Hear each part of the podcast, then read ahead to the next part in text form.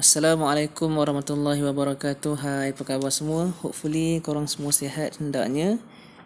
InsyaAllah kali ini saya nak kongsikan sebuah kisah Yang direkodkan oleh Ibnu Azari dalam kitabnya yang bertajuk Al-Bayan Al-Maghrib Fi Akhbar Al-Andalus wa Al-Maghrib. Kitab ni dia mengumpulkan kisah-kisah yang pernah berlaku ketika Islam memerintah di Barat So insyaAllah kali ini uh, kisah tentang Khalifah Al-Mansur dengan seorang lelaki tua. So uh, Khalifah Al-Mansur ni Seorang khalifah yang memerintah uh, Bandar Cordova. Cordova ni terletak di negeri Andalusia Dekat selatan Spain. So kalau korang pernah travel ke Cordova Ataupun Andalus korang akan nampak lah uh, jejak-jejak ataupun tinggalan bangunan-bangunan yang pernah dibina oleh pemerintah Islam ketika Islam memerintah di sana. Saya tak pernah pergi tapi saya memang uh, one of saya punya list lah kalau saya travel. Memang saya nak pergi tengok kan macam mana. So kalau korang pernah pergi, korang nanti korang boleh share lah uh, dekat Twitter ke dekat mana-mana lah. Um, pengalaman korang sepanjang korang berada di sana. Okay. so uh, one day Khalifah Al-Mansur ni dia nak buat satu jambatan besar dekat Cordova ni. Jambatan tu uh, dia menyeberangi sungai Cordova. Saya pasti jambatan tu ada lagi ke tak sekarang. So kalau korang pernah lalu kat jambatan besar yang uh, melintasi sungai kat Cordova tu, mungkin korang boleh share. Okay. Um, dijangkakan jambatan tu siap dalam masa 2 tahun lah. Uh, ketika dia baru nak buat tu kan ketika Khalifah Al-Mansur baru nak buat. So um, dana ataupun kos jambatan ni dianggarkan sebanyak 140,000 dinar. Macam saya cakap dalam kisah sebelum ni dinar tu menunjuk kepada mata wang emas dirham perak satu dinar bersamaan dengan kalau untuk zaman sekarang ni lebih kurang RM 830 830 ringgit. Satu dinar tau. So kalau kali dengan 140 ribu dinar berapa agak-agak? Cuba korang ambil kalkulator ha, okay, kalau sempat lah. Kalau tak sempat tak apalah saya bagi tahu kan. 140 ribu dinar lebih kurang dalam 116 juta ringgit. 116 juta ringgit banyak kot. so korang boleh imagine, cuba korang imagine jambatan tu besar macam mana. Saya tak tahu. Mungkin siapa yang pernah pergi, nanti korang boleh share. So jambatan tu berharga cost uh, construction dia lebih kurang 116 juta ringgit. So Khalifah Al-Mansur memang uh, nak jambatan tu disiapkan segera supaya memudahkan um, uh, hubungan antara dua tempat dan juga untuk orang kata nak uh, Khalifah dulu ni disuka buat uh, construction. Lagi-lagi dekat uh, dekat kawasan bila Islam memerintah dekat barat Pasal tak ada banyak bangunan-bangunan uh, yang gah, yang besar, jambatan-jambatan, monumen. So benda tu memang simbolik uh, pemerintahan. Macam kalau khalifah ni, seorang khalifah ni dia dapat buat satu bangunan yang besar, monumen yang hebat kan. Dia jadi macam nama dia macam naik ah, macam gempak ah yang tu. Memang um, benda tu memang normal kot. Kalau kita tengok mana-mana pemerintah even zaman sekarang pun semua berebut nak buat bangunan tinggi, nak buat jambatan besar. Lepas tu letak nama dia kan. Benda tu macam nak bagi orang kata nama dia lagi naik boom macam tu lah. Lebih kurang. So kat sini kita boleh nampak khalif uh, pemerintah dulu kan sekarang berangan lebih kurang kan. Sebahagiannya kan mana yang jenis nak cari nama tu uh, dia buat lah. Letak nama sendiri kan lagi poyo. So um, okay balik pada kisah kita tadi um, bila nak buat jambatan tu of course lah akan lalu dekat tanah orang kan dia bukan jambatan tu bukannya tergantung kat atas sungai macam tu kan dia mesti akan cross dekat tanah-tanah orang. Sebahagiannya mungkin tanah uh, kerajaan. Tapi mungkin juga akan lalu dekat tanah-tanah orang. Macam biasalah kalau nak buat highway ke apa kan. Macam kita sekarang ni. Mesti kalau lalu dekat uh, tapak tapak construction tu akan terkena dekat tanah orang. Apa lagi kan? Mestilah kerajaan kena um, beli tanah tu dekat owner tanah tu. Sama juga kes ni macam kes ni jambatan besar tu jambatan kita bagi nama jambatan Sungai Cordova lah jambatan besar Sungai Cordova tu plan construction dia tu kena dekat tanah seorang lelaki tua orang biasa lah orang biasa dia ada tanah kebetulan pula terkena dekat tanah dia. So kerajaan kena belilah. Mula-mula macam biasalah kan. Uh, orang tua bila tanah dia nak kena ambil boleh katakan nak kena ambil lah kan bila dah beli. Mula-mula macam tak nak tak nak lah macam tu. Sayang dia apa semua lah kan. Sayang lepas tu uh, Al-Mansur hantar uh, dia punya negotiator lah. Dia punya orang tengah untuk deal negotiate dengan uh, lelaki tua tu. Dia deal deal deal uh, mula nak tak nak nak tak nak. Tapi bila dah diyakinkan bahawa memang uh, khalifah nak sangat-sangat sanggup bayar berapa saja yang lelaki tu minta asalkan dapat tanah tu sebab jambatan tu nak tak nak kena lalu situ juga. Kalau tak kalau tak bagi kebenaran tanah tu um, tak dapat beli jambatan tu mungkin tak dapat disiapkan Maksudnya tanah tu location tanah lelaki tu tu location yang crucial lah. Location yang penting kan. So nak tak nak kena dapat juga. Kat sini antara faedah yang kita boleh dapat um, even tempat tu sangat penting tapi Khalifah Al-Mansur ni dia still nego dengan cara yang baik. So dia tak walaupun dia khalifah pada zaman tu kan, zaman dulu kalau khalifah ni kalau kejam uh, dia bantai ya lantak engkau lah kan. Tapi uh, Khalifah Al-Mansur ni dia still nego dengan baik. Uh, dia still offerkan harga berapa je yang dia nak dan dia tak rampas tanah rakyat biasa. Rakyat biasa dan juga lelaki tua. Kita kena ingat dulu tak ada undang-undang yang orang kata sistematik macam zaman sekarang ni kan. So dulu kalau khalifah tu kata macam ni macam tu lah. Kalau khalifah tu kejam, kejam lah. Kan? Ulama pun dibantai kan. Banyak sepanjang sejarah para ulama diseksa oleh khalifah-khalifah yang jahat, yang menyeleweng. Dalam sejarah Islam ni banyak je story yang melibatkan khalifah yang jahat. Bukannya semua khalifah dalam sejarah Islam ni baik-baik macam khalifah um, bukannya semua baik macam Umar Abdul Aziz tu. Okay? Banyak je dalam sejarah khalifah yang khianat, yang makan duit rakyat, yang uh, buat kezaliman, ada je. Okay, kalau sempat insya-Allah nanti kita go through. Kalau saya saya ada plan sebenarnya nak cerita tentang nak buat satu segmen tentang biografi kita berkenalan dengan tokoh-tokoh penting um, mula daripada sahabat lepas tu turun daripada tabi'in lepas tu tabi'at tabi'in lepas tu imam mazhab semualah InsyaAllah tu orang kata jangka masa panjang punya projek lah. Kalau ada rezeki, ada kesempatan, ada kekuatan. Doakan, okay? Okay, berbalik pada kisah kita tadi. Bila dah nego, nego, nego. Akhirnya lelaki tu tu pun bersetujulah nak let go dia punya tanah kesayangan dia tu. So um, bila dah lelaki tua tu dah setuju, so letak harga lah kan. Berapa sebab khalifah kata berapa-apa je yang dia nak kan. Khalifah uh, Khalifah Al-Mansur ni bukannya khalifah biasa-biasa. Bila Islam dah memerintah sampai ke barat, so kekayaan uh, pemerintah Islam ni memang uh, besar lah kan. Sampai boleh buat jambatan imagine lah nak nak bayangkan uh, government waktu tu kuat tak kuat sampai boleh buat jambatan harga 116 juta ringgit. Saya tak tahu kos uh, jambatan Penang tu 116 juta. Ada tak 100 juta?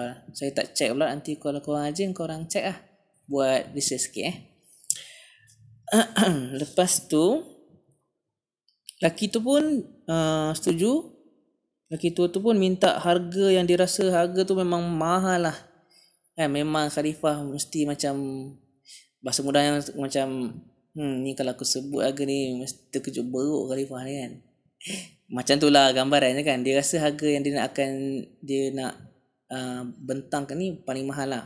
Dengan tanah yang um, yang dia ada. So akhirnya dia pun minta para diminta khalifah bayar sebanyak 10 dinar emas.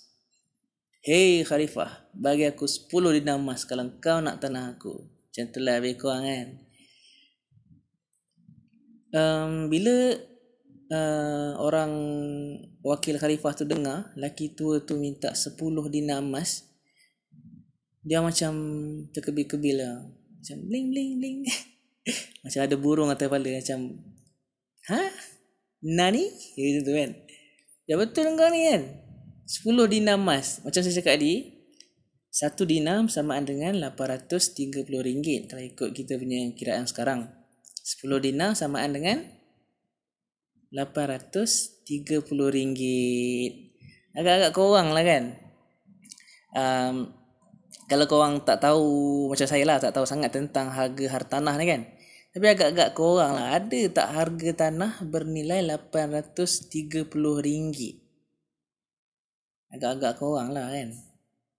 Ni tanah Okay kita kena imagine lagi kan. Tanah tu uh, lalu dekat uh, plan pembinaan jambatan besar. So takkanlah tanah tu sekangkang kera kot kan. Sebab uh, sampai khalifah nak sangat tanah tu kan. Mestilah tanah tu kurang-kurang satu ekar, dua ekar kan. Paling kurang lah. Mestilah dua, dua tiga ekar ke satu ekar ke. Satu ekar lah paling kurang kan. Dia minta harga 10 dinar emas. 10 dinar emas. Kalau 830 ringgit. Tadi saya ada ralat sikit lah. Uh, satu dinar emas RM830 10 dinar emas sama dengan RM8,300 mana ada tanah harga RM8,300 tu agak-agak lah. so um, uh, laki tua tadi berkeras juga. Bayar dia mintaan bayar 10 dinar. Bagi bagi juga aku 10 dinar. Aku tak kira kan. Lepas tu um, wakil khalifah pun balik pada istana jumpa khalifah. Dia pun bentangkanlah orang kata hasil perbincangan dengan lelaki tua tu. Bentang-bentang-bentang um, Khalifah Amansur panggil lelaki tua tu menghadap kan datang istana. Uh, datang istana. Lepas tu dia tanya sekali lagi kan berapa yang kau nak? Tua tu cakap aku nak 10 dinar dengan uh, aku nak harga tanah aku ni. Kalau kau nak beli tanah aku aku nak 10 dinar. Bahasa bahasa mudahnya lah kan. Kalau dia uh, kalau dipanggil panggilan hormat uh, tuanku ke apa tu itu tidak tahulah kan. Bahasa mudahnya macam tu lah. Dia minta 10 dinar dekat khalifah al-mansur dengar je khalifah bila dia dengar sendiri laki tu tu cakap macam tu dia terus tergelar macam tadilah kan tadi uh, si wakil dia tu tergelak kan bila dengar minta 10 dinar ni bila khalifah sendiri dengar Khalifah pun gelak kat dia kan. Punyalah menganjing kan. Tak jaga. Tak profesional langsung kan. Bantai gelak dekat orang tua macam tu. Apalah dia ni. So benda tu mungkin spon, spontaneous kan. Kelakar. So Khalifah pun gelak dekat orang pakcik tu kan. Ataupun atuk tu. So Khalifah pun sedar yang atuk ni dah silap kira ni. Mungkin dia jahil. Mungkin dia tak tahu tentang hal tanah. Harga yang sesuai dengan uh, saiz tanah yang dia ada ataupun location tanah tu kan sebab uh, sefaham saya saya tak tahu sangat tapi kalau uh, tanah bila dia kena dekat uh, pelan pembinaan apa pula bangunan ke jalan ke jambatan ke tanah tu jadi mahal kan? So setahu saya lah kan tanah tu jadi mahal. So um, Khalifah pun sedar yang pakcik ni ataupun atuk ni salah kira ataupun dia tak tahu. So Khalifah pun suruh wakil dia bayar kat pak cik ni agak berapa? Ah, Khalifah Al-Mansur suruh uh, pak cik ni dibayar dengan harga 100 dinar emas. Tadi dia minta 10 dinar emas kan? Lepas tu Khalifah bagi 10 kali ganda daripada yang dia minta iaitu 100 dinar emas 100 dinar emas sama dengan RM83,000 barulah make sense kan 83,000 lebih kurang harga tanah 2 ekar lah something kan 2-3 ekar. Lebih kurang lah maksudnya besar lah um, uh, apa tanah yang uh, kerajaan nak untuk projek jambatan Cordova tu besar lah maksudnya sampai 2 ekar lebih kurang dengan harga 83,000 dengar je bila dengar je uh, atuk tu dengar je uh, Kharifah nak bagi dia 100 dinar atuk tu macam mana cakap eh? Dia sangat happy sampai dia hampir-hampir gila. Macam mana cakap eh? Dia terlalu happy. Macam macam tak macam tak expect lah. So dekat sini uh, mungkin kita boleh gambarkan bahawa pak uh, atuk ni orang yang miskin orang rakyat biasa yang dah tua mungkin dah tak ada anak cucu mungkin hidup seorang diri ataupun ada ahli keluarga yang uh, daif yang susah. So bila dia dapat 100 dinar emas zaman tu pula kan bila macam tadi macam kisah sebelum ni Abdul Qadir Al-Jalani uh, study dia mak dia bekalkan 40 dinar emas. 40 dinar emas lebih kurang um, 33 ribu ringgit kan. Itu pun perompak tu pun dah uh, suka sangat kan. Macam tak percaya budak ada ni kan. ini kan pula 100 dinar emas. Satu dinar emas ni mungkin boleh untuk perbelanjaan um, 5 tahun 6 tahun macam tu untuk orang rakyat biasa kan. So terlalu happy si atuk ni sampai dia almost gila. So korang bayangkan kan? Tadi uh, wakil rakyat gelakkan dia wakil uh, wakil khalifah gelakkan dia. Lepas tu khalifah Mansur sendiri gelakkan kat dia kan. Ni sekarang bila dia dengar macam tu dia tergelak dia terlalu happy sampai sampai nak jadi gila. So um, akhirnya uh, dengan senang hati atuk tu terima duit 100 dinar 10 kali ganda yang dia minta. Dia tak lagi gila betul-betul kan. Dia terlalu happy sampai almost gila lah. Bukan gila betul um, dia akhirnya dia ambil duit tu dan dia berterima kasih dekat um, Khalifah Al-Mansur atas kedermawan dan juga kejujuran ataupun uh, sikap tak mengambil kesempatan lah Khalifah ke atas rakyat biasa. So kat sini ada antara benda yang kita boleh belajar um, daripada kisah ni. Um, kalau kita jadi leader um, bila kita jadi leader maksudnya mungkin uh, kita dilantik atas dasar kita ada pengetahuan ataupun kemampuan yang lebih kan. Lepas tu mungkin rakyat bawahan ataupun orang yang berada di bawah itu mungkin uh, dia tak tahu something yang kita tahu. Yang sepatutnya dia uh, supposedly dia tahu dia patut tahu benda tu kan. Macam dalam kes ni lah. Kes ni Al-Mansur tak ambil kesempatan atas kejahilan orang uh, atuk tadi Ha, dalam harga hak tanah. Kan boleh je khalifah nak tipu dia kan. Khalifah kalau nak tipu dia lagi teruk boleh lah. Macam kalau khalifah al-mansur ni orang kata kedekut sangat kan. Boleh je dia nak cakap weh 10 dinar mahalnya kan. Patutnya 5 dinar je. Boleh je kalau dia nak kan. Tapi dia tak buat macam tu. Sebaliknya dia buat yang lebih uh, lebih dari sepatutnya iaitu dia, dia bagi 10 kali ganda daripada harga yang diminta oleh pak cik tu tadi. So kalau kita jadi orang yang berkuasa, kita ada jawatan, kita ada kuasa, janganlah kita anai orang yang ada kat bawah kita sebab pemerintah ni kena ingat dia punya tanggungjawab berat, amanah dia berat.